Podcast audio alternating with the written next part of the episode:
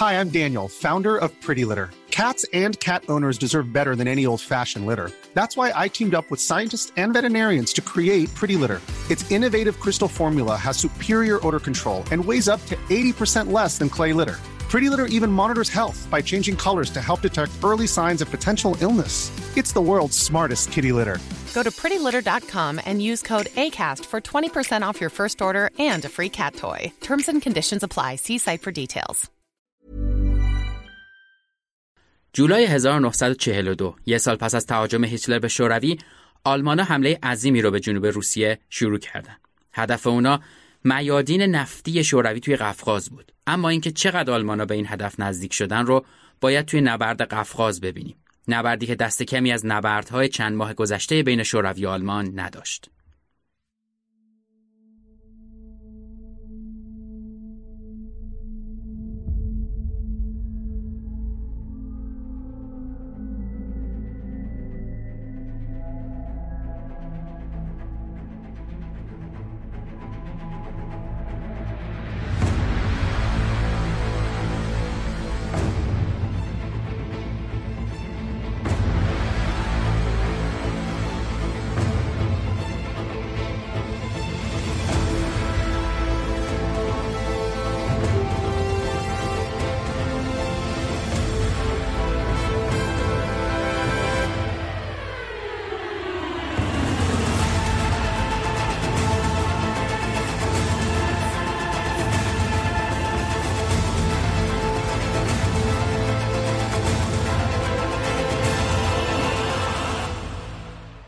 پادکست پرچم سفید.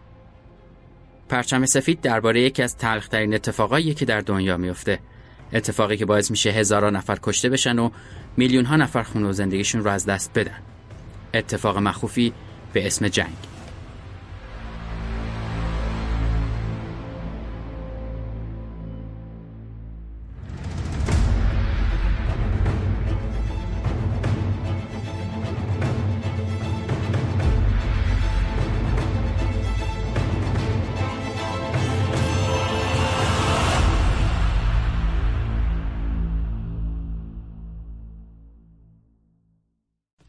سلام من احسان طریقت هستم و این قسمت 16 پادکست پرچم سفیده که توی آبان ماه میشنوید. هنوز توی پرونده اول یعنی جنگ جهانی دومیم و رسیدیم به نقطه هایی که دیگه زور آلمانا به بقیه کشورها به خصوص شوروی نمی‌رسه و روی خط شکست دارن قدم برمیدارن. بدون معطلی بریم سراغ قسمت 16 که عنوانش هست نبرد قفقاز نبردی برای نفت.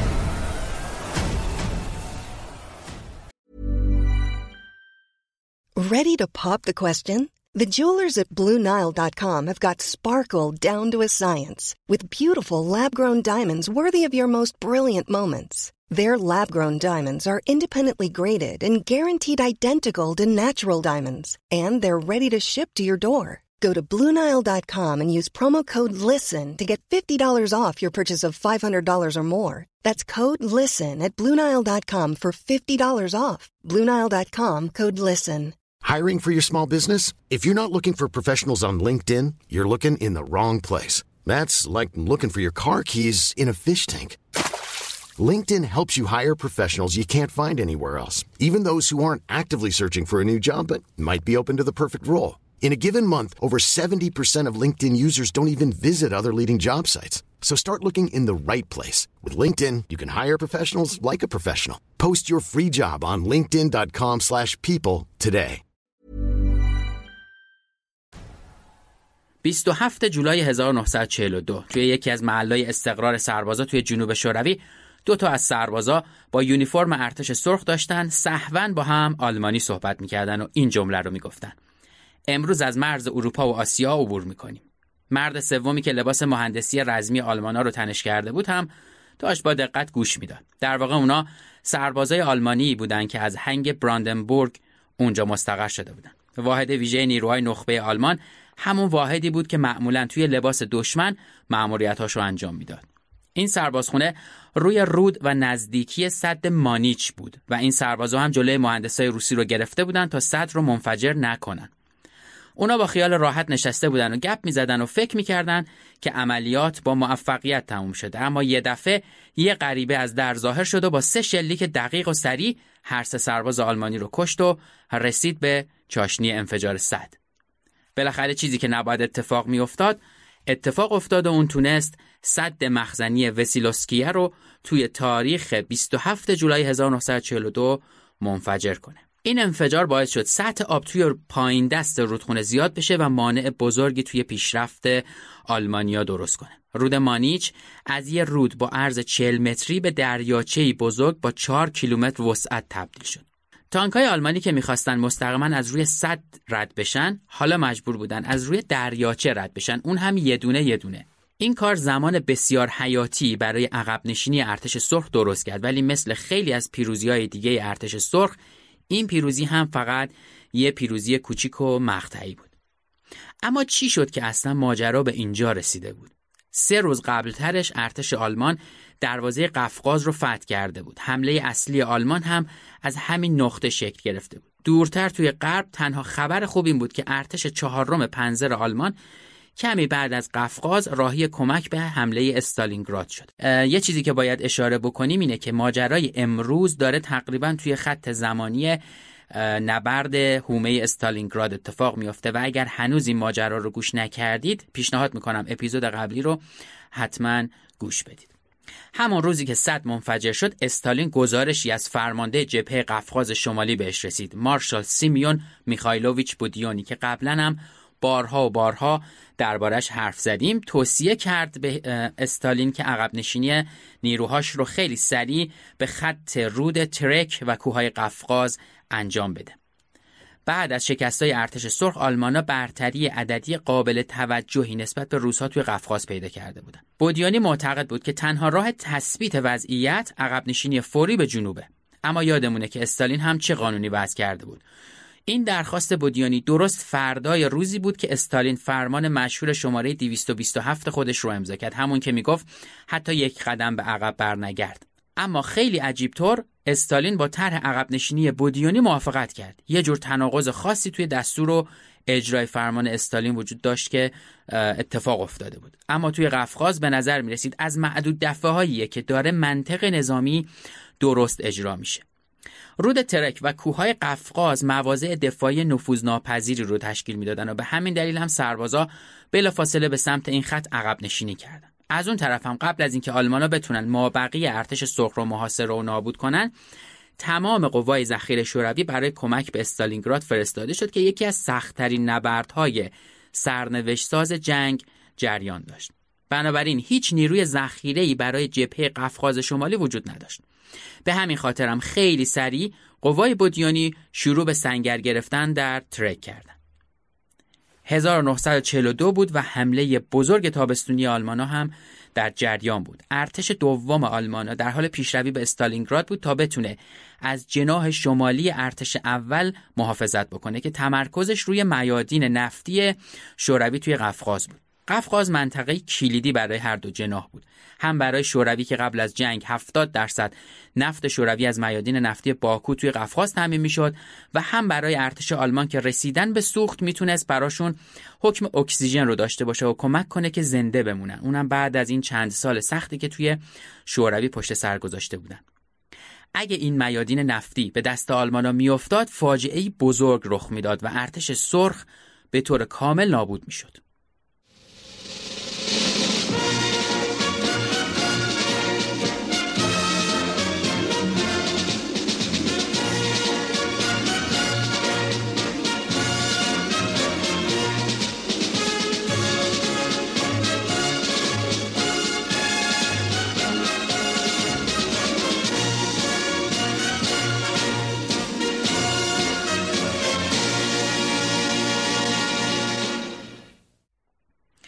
اما هیتلر.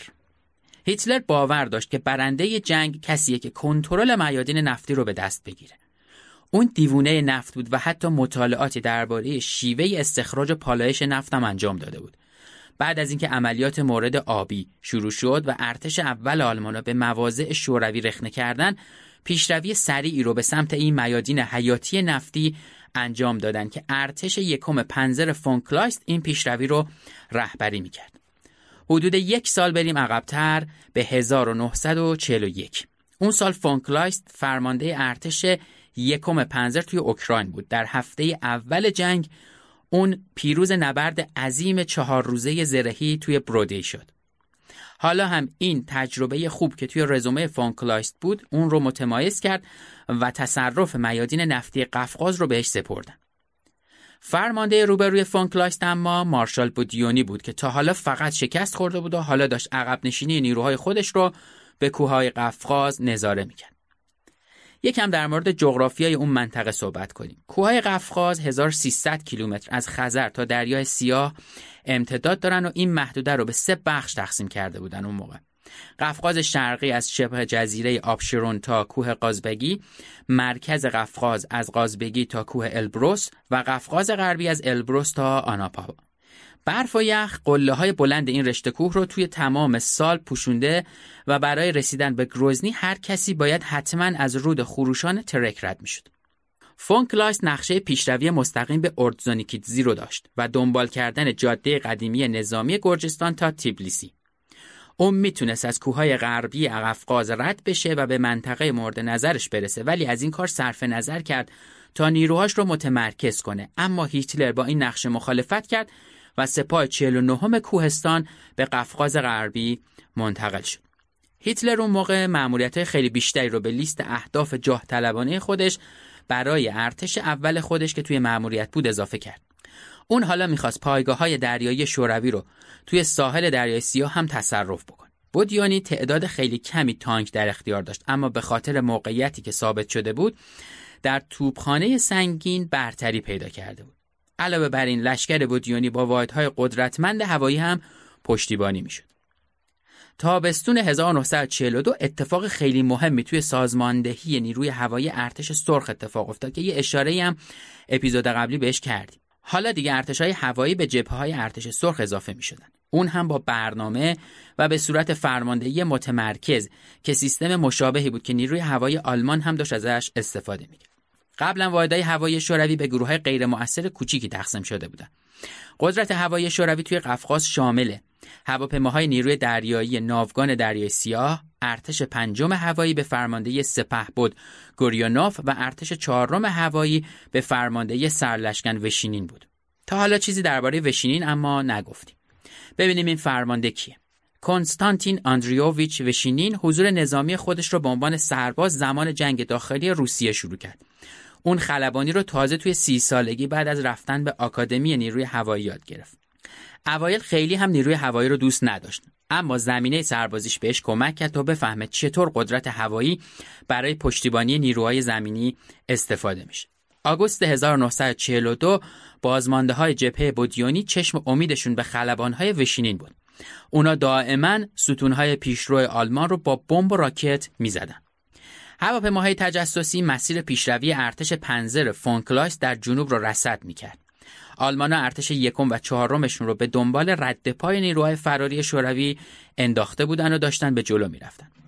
آلمانا نیروی متخصصی رو برای عبور از مسیر کوهستانی به منطقه آوردن. این افراد متخصص جنگ کوهستانی از تیرول اتریش و آلپ باواریا اومده بودن. اونا با وسایل کوهنوردی، حیوانات باربر و تجهیزات تخصصی سفر می‌کردن. این تجهیزات بخشی شامل توپخونه سبک وزنی بود که قابلیت باز شدن داشت و قطعاتش می‌تونست به راحتی حمل بشه.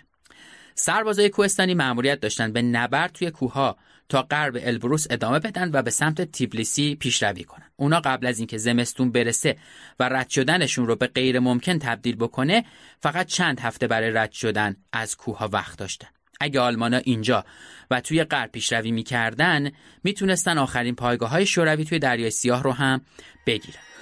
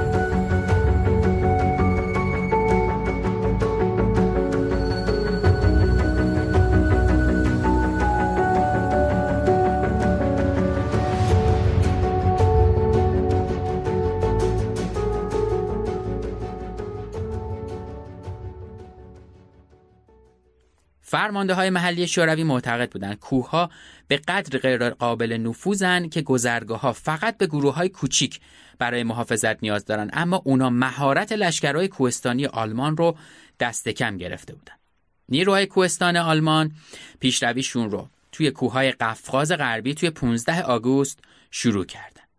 اونا طرح جسورانه ای برای حرکت جناهی از گذرگاه کلوکوف تدارک دیده بودن دو جوخه مسلح به تیربار و خمپاره هم چندین ساعت بالا رفتن. چیزی که یهو مدافعای شوروی رو شوکه کرد این بود که اونها دشمن رو پشت سر خودشون دیدن. ارتباطات ضعیف نیروهای مدافع با مقر اصلی بود که بحران رو تشدید کرد. مقر شوروی فقط دو روز بعد از نبرد فهمید که چه اتفاقی افتاده. اما بالاخره قوای ذخیره اعزام شدن. فرمانده عالی استافگاه هشدار جدی مخابره کرد که دشمن نیروهای مجرب و ویژه کوهستانی دارد و از هر جاده و مسیری در کوههای قفقاز برای رسیدن به جنوب قفقاز استفاده می کنند. فرماندهانی که معتقد بودند کوهستانها موانع غیرقابل نفوذی هستند اشتباه فجیعی مرتکب شدند. تنها آمادگی کامل و خط دفاعی مستحکم غیرقابل نفوذ است که می‌تواند جلوی آنها را بگیرد. اما خب هشدار خیلی دیر به دست مدافعای گذرگاه کلوکوف رسید. نیروهای ذخیره شوروی بالاخره بعد از گذشت یه هفته از نبرد به گذرگاه کلوکوف رسیدن. اون موقع آلمانا دیگه توی دامنه های جنوبی بودن و یه نبردی بین این دوتا نیرو در گرفت. اگرچه نیروهای شوروی تونستن از پیشروی بیشتر جلوگیری بکنن اما نتونستن نیروهای آلمان رو به عقب برونن. آلمانا در همون زمان گروهی رو به کوه البروس مرتفع ترین قله قفقاز فرستادن. توی 18 آگوست اونا به کمپ توریستی یا پناهگاه 11 رسیدن. اون موقع در 4130 متری از سطح دریا پناهگاه 11 به عنوان مرتفع ترین هتل جهان شناخته شده بود. در واقع اولین پناهگاه چوبی اون منطقه در 1932 ساخته شده بود و 6 سال بعد پناهگاهی سه طبقه با نمای فلزی و شبیه بالون به جای اون ساخته بودن. از این پناهگاه بود که آلمان ها راه خودشون رو به سمت قله پیش گرفتن. آلمانا توی 21 آگوست پرچم سواستیکا رو یا همون پرچم صلیب شکسته رو بر فراز کوه البروس بلندترین کوه اروپا برافراشتن. این یه پیروزی تبلیغاتی بزرگ بود. هرچند شخص هیتلر گفت که از این کار عصبانیه و اون رو یه بچه بازی مسخره دونست. همزمان البته توی مسکو بالاخره اتفاقای قفقاز زنگ خطر رو به صدا در آورد و رئیس نگران پلیس مخفی NKVD لاورنتی بریا شخصا به سخومی زادگاهش پرواز کرد و توی اولین کاری که انجام داد فرمانده ارتش 46 م یعنی ژنرال سرگاتسکوف رو برکنار کرد. اما توی شرق قفقاز ارتش یکم فونکلایست جاپاش رو در امتداد رود ترک محکم کرد. اما با مقاومت شدید واحدهای شوروی روبرو شد. اونا افراد محلی زیادی بودند که کوه رو مثل کف دستشون میشناختن. رصدچی های توپخونه تو جاهای بلند و مرتفع توانایی شلیک دقیق کاتیوشه ها رو روی پلای موقت آلمانا روی رود ترک داشتن آلمانا حتی با شکل جدیدی هم از موانع ضد تانک روبرو شدن. سربازای شوروی یه سری خندق رو با نفت پر کرده بودن و موقعی که لازم می‌شد اونها رو با شعل افکن آتیش می‌زدن. این کار باعث می‌شد یه دیوار نفوذ ناپذیر از آتیش و دود سیاه قلیز و کشنده ایجاد بشه و کسی نتونه از اونها رد بشه. روستاهای اطراف مالگوبک که یه شهر توی ایالت اینگوشتیای قفقاز شمالی هستش چند بار دست به دست شد بین این دوتا نیرو. البته نه تا وقتی که آلمان ها مخفیانه لشکر سیزدهم پنزرشون رو توی جنوب از روی رود ترک رد کردند که باعث امن شدن منطقه به نفع خودشون شد. حتی اونا با لشکر موتوریزه اس اس که معروف به وایکینگ قوای جدیدی رو بهشون رسوندن و تجدید قوا کردن. توی 27 سپتامبر آلمان ها اکتوبر رو تصرف کردن. اما همون روز مجبور شدن حالت دفاعی بگیرن. همزمان واحدهای نیروی هوایی آلمان هم در قفقاز در شمال به استالینگراد فرستاده شدند و دست نیروهای هوایی شوروی رو توی قفقاز باز گذاشتن و دیگه چی از این؟ بهتر. هواپیماهای وشینین پلهای موقت آلمان روی رود ترک رو هدف گرفت و نابودشون کرد. وشینین همیشه به افرادش اهمیت حمایت از نیروهای زمینی رو یادآور شده بود. اون می‌گفت ما به خاطر اونها اینجا هستیم و خیلی با تاکید به خلباناش می‌گفت غیر از این هم هدفی نداریم. رسوندن تانک از کارخونه های شوروی به نیروهای قفقاز خیلی سخت شده بود اما یه مسیر از کمک های متفقین توی ایران به قفقاز کشیده شد و کمک ها بهشون می‌رسید به همین خاطر هم خیلی از تانک های شوروی توی این جبهه ها مدل بریتانیایی یا آمریکایی بودن این اولین باریه که داریم به ایران در جنگ جهانی دوم اشاره می‌کنیم. ولی قسمت های ویژه‌ای فقط درباره ایران توی جنگ داریم که باید صبر کنیم. پرونده اول تموم بشه و بعد خیلی دقیق و تخصصی و کامل بریم سراغ این موضوع یعنی نقش ایران توی جنگ جهانی دوم.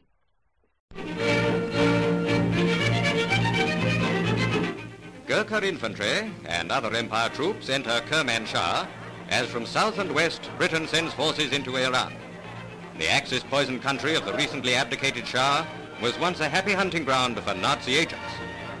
The peaceful invasion is watched with interest by Iranian soldiers as our forces pass in long columns through the towns to make contact with the Russians coming down from the north. Near the town of Kazvin, the two columns meet, and the long Allied front reaching from the Arctic to Libya is joined. British and Russian commanders shake hands, and the soldiers of Great Britain and the Soviet Union meet for the first time. Across Iran, three times the size of France, roll the mechanized forces of the Allies, while the people of this ancient land look on with seeming indifference. In the capital city of Tehran, life goes on much the same. There's that man again, but he's had his nose badly put out of joint this time. اکتبر 1942 جبهه قفقاز در مجموع 300 تانک داشت که مدل‌های بریتانیایی و آمریکایی 42 درصدشون رو شامل می شدن. تانک های متوسط تی 34 20 درصد و تانک های سنگین کیوی فقط 2 درصد. 36 درصد باقی مونده هم شامل انواع تانک های سبک خود شوروی می شد. ارتش چهارم هوایی وشینین هم تجهیزات کمکیش از متفقین رو از همون طریق ایران دریافت کرد. خلبان وشینین بین اولین صاحبای بمبافکن دو موتوره بستون آمریکایی بود. این هواپیماها مخصوصا به تجهیزاتی برای ناوبریشون شهرت داشتند که اونا رو امنتر از خیلی هواپیماهای دیگه می‌کرد. به خصوص اینکه این هواپیماها قرار بود برای پرواز بین کوهها و توی هوای غیرقابل پیش بینی ازشون استفاده بشه.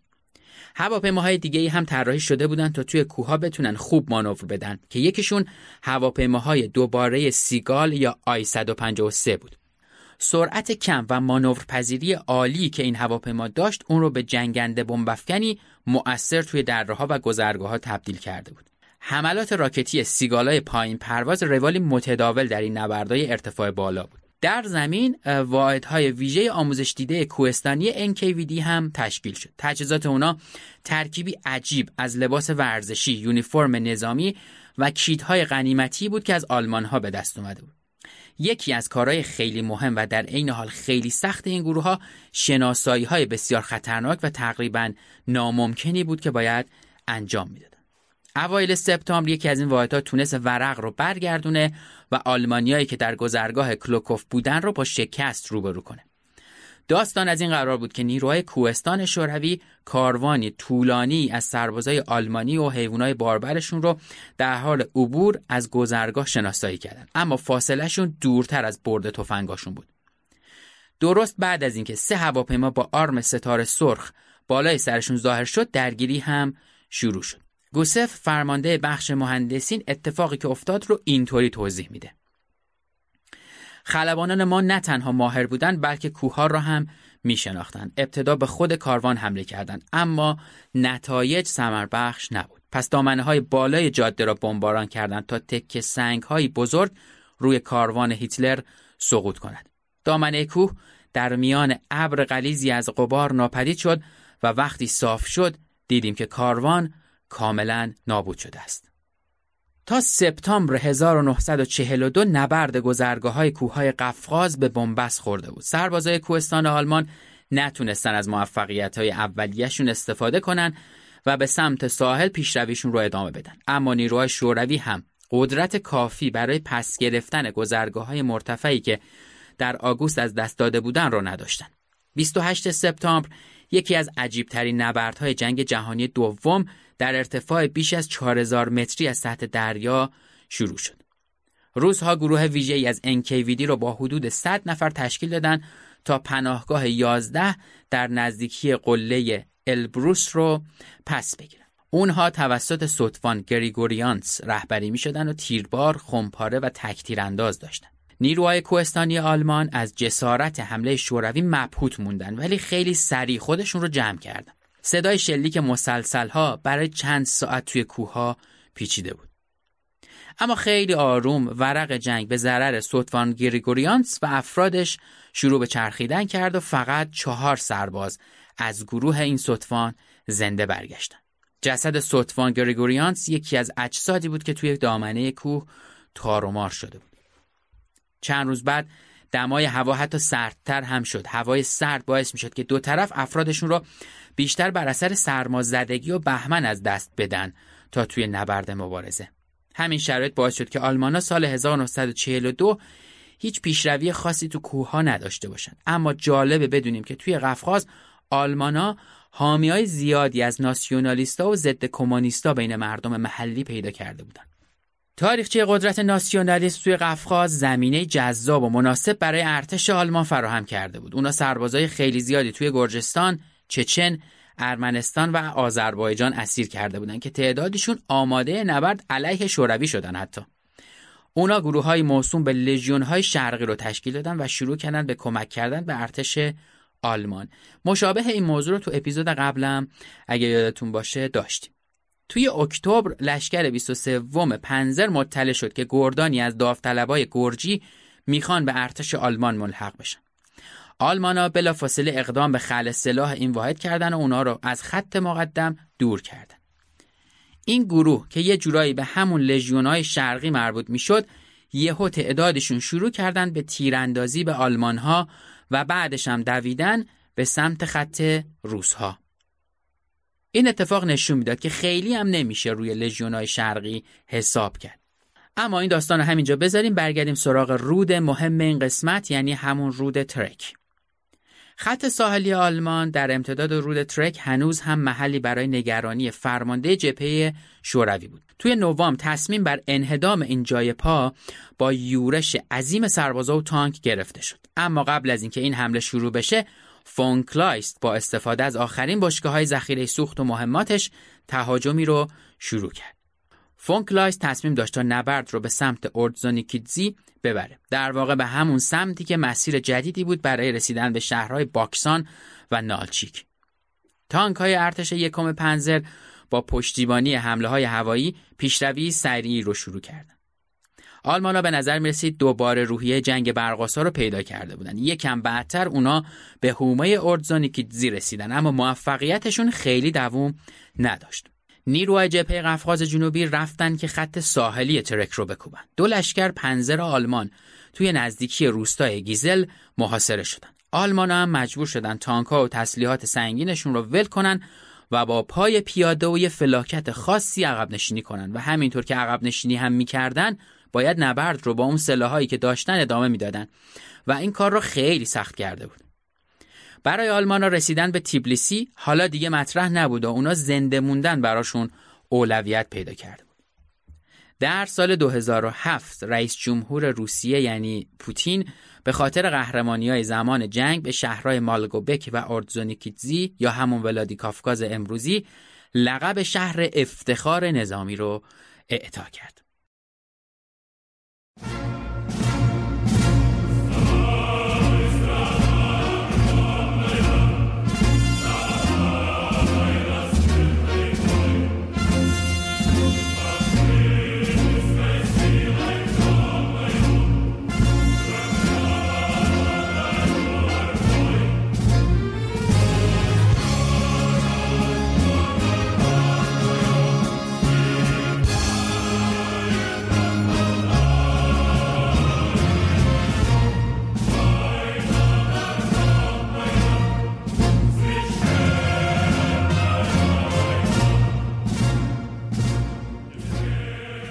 22 نوامبر فون کلاس به فرماندهی ارتش اول آلمان منصوب شد. اون فوراً به ارتش یکم پنزر دستور عقب نشینی به رستوف رو داد در حالی که ارتش 17 همش هم به سرپل کوبان عقب نشینی می‌کرد. تنها راه برای نگه داشتن سرپل کوبان ارسال تدارکات از هوا بود این کار در صورتی که ارتش شیشم توی استالینگراد میمون غیر ممکن بود اما تسلیم شدنش دست ترابری نیروی هوایی رو برای ایجاد پل هوایی به کوبان باز می‌کرد کوبان یه رودخونه توی سرزمین های استاوروپول توی قفقاز شمالی در روسیه است که از دامنه های کوه البروس و از یه یخچال طبیعی سرچشمه می‌گیره و از پیوستن رودهای اولولوکام و اوچکولان درست میشه طول رودخونه 870 کیلومتر و مساحت حوزچه آبریزش هم حدود 57900 کیلومتر مربع. توی 13 مارس ارتش اول آلمان دستورات جدیدی از فرماندهی عالی ارتش دریافت می‌کنه. سرپل کوبان و کریمه را به هر قیمتی حفظ کنید. فونکلاست گزارشی برای فرماندهی عالی درباره ارزش سرپل کوبان آماده می‌کنه و مضمونش اینطوری میشه. مزیت این محل این است که شمار قابل توجهی از نیروهای روسی را درگیر نگه می‌دارد. ناوگان دریای سیاه دشمن قادر به انجام عملیات تدافعی نیست و دفاع از کریمه را سهولت می‌بخشد. بهار 1943 به دلیل اینکه هر دو طرف داشتن آماده می شدن برای نبرد کورسک بیشتر مناطق جبهه شرقی هم حالتی آروم داشت اما در کوبان درگیری اینطوری نبود و به شدت ادامه داشت وشینین موظف شد تا پست فرماندهی نیروی هوایی رو در نزدیکی خط مقدم دایر بکنه میدون نبرد اونجا خیلی کوچیک بود حمله های هوایی و گشت جنگنده ها به شدت در جریان بود و اطلاعات به اسکادرانا منتقل می شد. نبردهای هوایی بر فراز سرپل کوبان دائما سی تا چهل هواپیما را از هر طرف درگیر نگه داشت. وشینین درخواست کرد که جنگنده هاش های دشمن رو از خطری که می‌تونست برای سربازای ارتش سرخ درست کنه به هر قیمتی دور نگه داره. نبرد هوایی بالای کوبان به یکی از مشهورترین وقایع جبهه شرقی تبدیل شده بود. تحت فشار بی امان ارتش سرخ سرپل کوبان بالاخره توی آگوست 1943 نفوذ پذیر شد. آلمانا تو پیشروی شوروی از شمال و با عملیاتی آبی خاکی در نوروسیسک دور زده شدند و در اکتبر ارتش 17 هم به کریمه منتقل شد. دیگه مشخص شده بود که تلاش هیتلر برای نفت داره منجر به یک فاجعه بزرگ میشه. حالا آوریل 1944 رو داریم. افسر توپخونه شوروی مواضع دشمن رو در تنگه پرکوب شناسایی کرد. اون دنبال چیزایی میگشت که بتونه با خمپاره های 280 میلیمتری خودشون ها رو بزنه. گلوله های 200 کیلوگرمیشون می‌تونستن توی سخت ترین دیوارها نفوذ کنن. آماده سازی برای حمله کریمه ادامه داشت. پیشروی ارتش سرخ توی اوکراین نیروهای آلمانی و رومانیایی رو در شبه جزیره ایزوله کرده بود. اما تنها سه نوار زمینی کریمه رو به سرزمین اصلی متصل می‌کرد. در پرکوب تنگه تنها 14 کیلومتر پهنا داشت و جایی برای مانور دادن نبود. نیروهای آلمانی و رومانیایی ارتش 17 هم پنج ماه زمان برای موضع گرفتن در تنگه ایستموس در اختیار داشتند. تیربارچی ها آماده بودند تا سربازای پیشرو شوروی رو تارومار کنند. هویتزرها که همون ترکیبی از توپخونه و خمپاره انداز بود هم توی درها قایم شده بودند. دیکتاتور رومانی مارشال آنتونسکو از هیتلر خواست تا کریمه رو تخلیه کنه. جایی که هفت لشکر رومانیایی مستقر بودن. اما هیتلر نگران بود که روزها از فرودگاه های کریمه برای بمباران میادین نفتی رومانی استفاده بکنند اگر این اتفاق میافتاد تأمین شدن کروم آلمان از ترکیه هم به خطر میافتاد. دریا سالار دونیتز به هیتلر اطمینان داد که اگه لازم باشه نیروی دریایی می‌تونه ارتش 17 هم رو از دریا خارج کنه. اما اون حساب کرده بود که بندر اودسا تو دست آلمانا باقی میمونه. ولی خب خیلی از این فکر نادرست پیش رفت. چون ده آوریل 1944 اودسا به دست ارتش سرخ افتاد و همه چیز از بین رفت. ده روز قبلتر هیتلر فونکلایست رو از فرماندهی ارتش اول برکنار کرد. جانشینش سرلشکر فردیناند شورنر بود که بعد از ورود به کریمه توی گزارشش به هیتلر گفت که شرایط با ثباته و کریمه می‌تونه ماه‌ها مقاومت کنه. 8 آوریل 1944 از پرکوب، سیوش و کرچ توپهای شوروی ناگهان قریدن و آتش عظیمی رو به راه انداختن. سنگرهای چوبیه که روی توپها زده شده بود مثل چوب کبریت سوختن و ساختمونا مثل پاره سنگ تیکه تیکه می شدن. روس ها از یه حقه قدیمی اینجا استفاده کردن. اونا سربازای عروسکی یونیفرمدار شبیه مترسک اما یکم جدیتری رو درست کرده بودن که از سنگرهای ارتش سرخ بیرون میپریدن. فریاد اورا که بانگ نبرد روزها بود از همه جا شنیده می‌شد.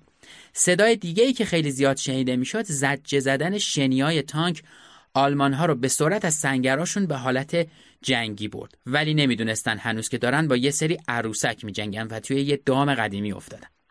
اسلحه هایی که قایمشون کرده بودن از مخفیگاه هاشون بیرون اومدن و خلاصه آتیش روی آتیش گلوله روی گلوله بود که شلیک می‌شد. رصدچی توپخونه شوروی؟ اما از اون سمت به دقت محل سلاح ها رو به خاطر سپرده بود و مختصاتشون رو به توپخونه ها از طریق تلفن اعلام می‌کرد. توپخونه شوروی مواضع آلمان رو خیلی شدید کوبید ولی جای خودشون رو امن نگه داشته بود. آدمکا پوشششون پاره شد اما به هدفی که می‌خواستن رسیدن. حالا سربازا اونا رو پایین آوردن و آمارده نبردی واقعی شدن. اونا با تی 34 های ارتش دوم گارد پشتیبانی شدن. بینشون تانک های مخوف شعله افکن او تی 34 هم وجود داشت. تهاجم ارتش سرخ غیر قابل دفع بود. حمله با حمایت عملیات های آبی خاکی همراه بود که باعث دور زدن استحکامات آلمان در پرکوب شده بود. فرمانده ارتش 17 هم ژنرال یانکه مجوز عقب نشینی رو دریافت کرد. آلمانا شروع به عقب نشینی سریع به سواستوپول کردند جایی که هیتلر انتظار داشت بتونن ماها مقاومت کنند دقیقا شبیه همون اتفاقی که روزها در 1942 رقم زده بودند تخلیه نیروهای آلمانی و رومانیایی از سواستوپول شروع شد کشتی به شدت در معرض خطر بودند اما بعد از اینکه یه ناو و دو ناو شکن رو در حمله هوایی سال قبل از دست داده بودند استافکا به کشتی های بزرگ ناوگان دریای سیاه دستور داد تا دور از دسترس نیروی هوایی آلمان باقی بمونند. زیر دریای شوروی هم تلفات سنگینی داده بود. پس همه این کار روی دوش نیروی هوایی افتاد تا از روند تخلیه جلوگیری کنه. در 1944 خلبانای ناوگان دریای سیاه استاد جدیدی از حمله های مرگبار شدند که موسوم به بمب های پله بود. این حمله ها باید با سرعت بالا و ارتفاع پایین انجام می‌شد وقتی که یه بمب آزاد می‌شد مثل همون سنگ صافی که ما کنار دریاچه وای میستیم و پله می‌کنیم رو آب دقیقا همونطوری بمب رو روی آب دریاچه پله می‌کردن و به پهلوی کشتی می‌زدن همزمان خلبان سری اوج می‌گرفت و بالا می‌رفت تا به ساختار فوقانی کشتی برخورد نکنه بمب پله چندین مزیت نسبت به حمله با اژدر داشت. اول برای کشتی های بسیار سطحی مثل شناور آبی خاکی مؤثر بود. دوم کشتی می‌تونست اجدر رو شناسایی کنه و فرصت لازم رو برای فرار داشت اما بمب تنها چند ثانیه باهاشون فاصله داشت. سوم هم قیمت بود. اجدر گرون بود و ارزش کم اما بمب فراوون بود و ارزون. بمب افکنهای بوستون برای پله‌ای کردن بمب ساخته شده بودند. بمب افکنهای بوستون برای پله‌ای کردن بمب بودند اما تاکتیک جدیدی با بکارگیری جنگنده های لاوشکین 5 ایلیوشین دو و ایلیوشین 4 هم موفقیت آمیز بود. واحدهای جبهه چهارم اوکراین دشمن رو به دروازه های سواستوپول عقب روندن و توپخونه سنگین هم زمینه محاصره طولانی رو فراهم کرد. توی 5 می 1944 بعد از 90 دقیقه گلوله بارون سربازای شوروی حمله اصلی خودشون رو شروع کردن. اگه یادتون باشه 1941 ارتش سرخ سواستوپول رو برای 9 ماه در برابر آلمانا حفظ کرده بود اما حالا این اتفاق برای ارتش آلمان قرار نبود رخ بده. ساحل شمالی سواستوپول ظرف سه روز به دست ارتش سرخ افتاد و بندر رو در محدوده توپخونه شوروی قرار داد. کشتی آلمانی رسیده از بندر رومانیای کانستنتا مجبور بودن از هفت خان حمله های هوایی و گلوله بارون رد بشن تا به اونجا برسن. دریا سالار اکتیبیرسکی فرمانده ناوگان دریای سیاه مجوز فرستادن رزم ناوهاشون رو برای حمله به سیستم حمل و نقل آلمان و رومانی رو درخواست کرد. اما استافکا این درخواست رو قبول نکرد.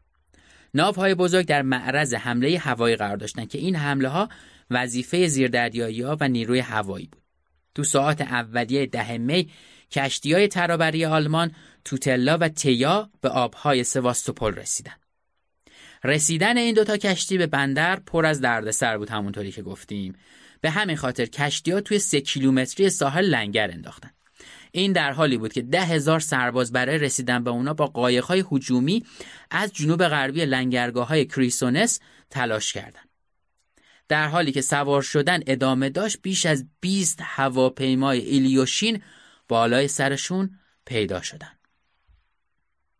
سه بمب به توتلا اصابت کرد که باعث شد ظرف چند دقیقه غرق بشه. کشتی دوم تیا لنگر رو بالا کشید و عزمش رو برای رفتن به دریای آزاد جذب کرد اما نیروی هوایی شوروی خیلی زود به حساب اون هم رسید کمتر از 6 بمب 100 کیلوگرمی به تیا برخورد کرد.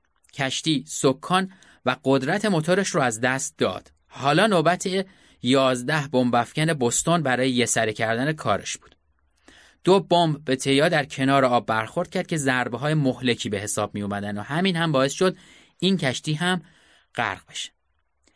از دست رفتن دو کشتی ترابری به بهای جون هشت هزار نفر تمام شد. این اتفاق از جمله بزرگترین تلفاتی بود که تو عملیات های تخلیه اون سالها توی جنگ اجرا شده بود در مجموع حدود دو سوم ارتش 17 هم تخلیه شد از جمله فرمانده ژنرال آلمندینگر که با قایق اجدرزن توی شب یازدهم به کانستنتا رسید.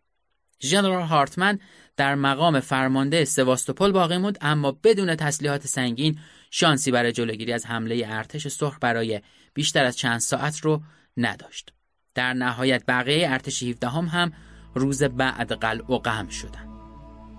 12 می 1944 خبرنگار بریتانیایی الکساندر ورس از سواستوپول پس از پایان درگیری دیدن کرد.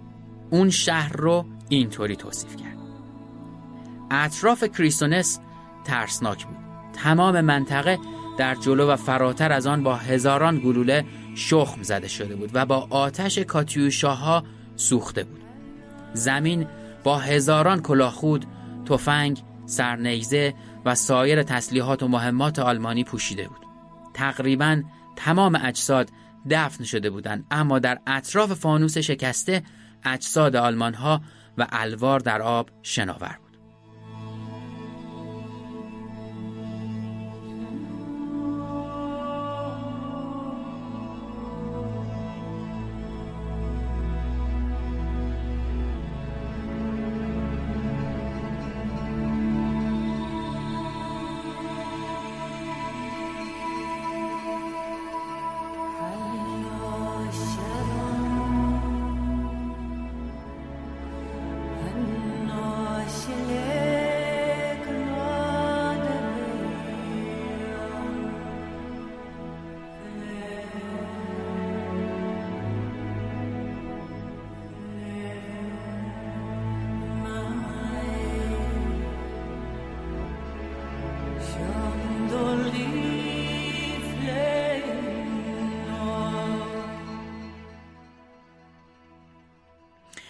ارتش 17 آلمان که به شکلی مؤثر توی کریمه نابود شد در طول نبرد یک ماه متحمل هفتاد هزار کشته یا اسیر شد.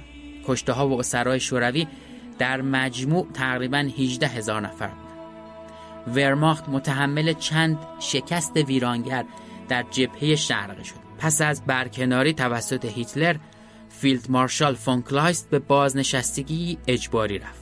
توی پایان جنگ توسط آمریکایی ها دستگیر شد و بعدا به یوگسلاوی استرداد پیدا کرد. اونجا به 15 سال حبس به جرم جنایات جنگی محکوم شد.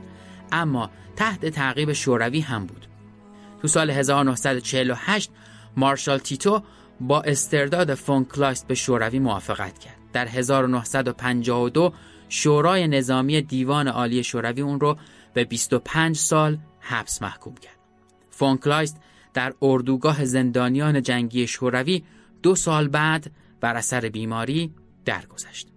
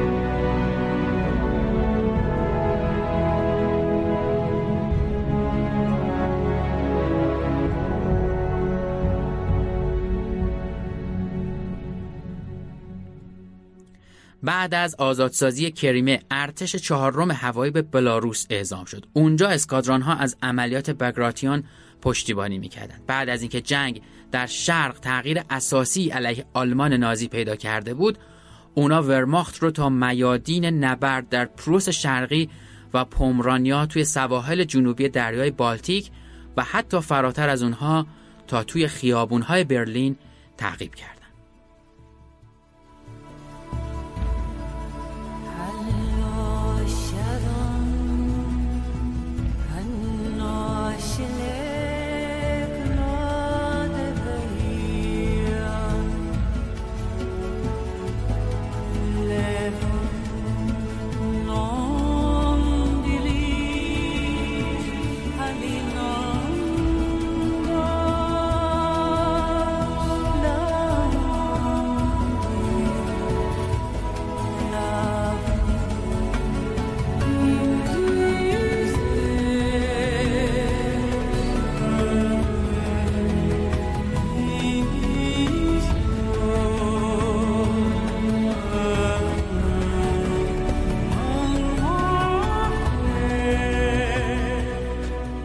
قسمت 16 پادکست پرچم سفید بود که شنیدید که در اوایل آبان 98 منتشر شد.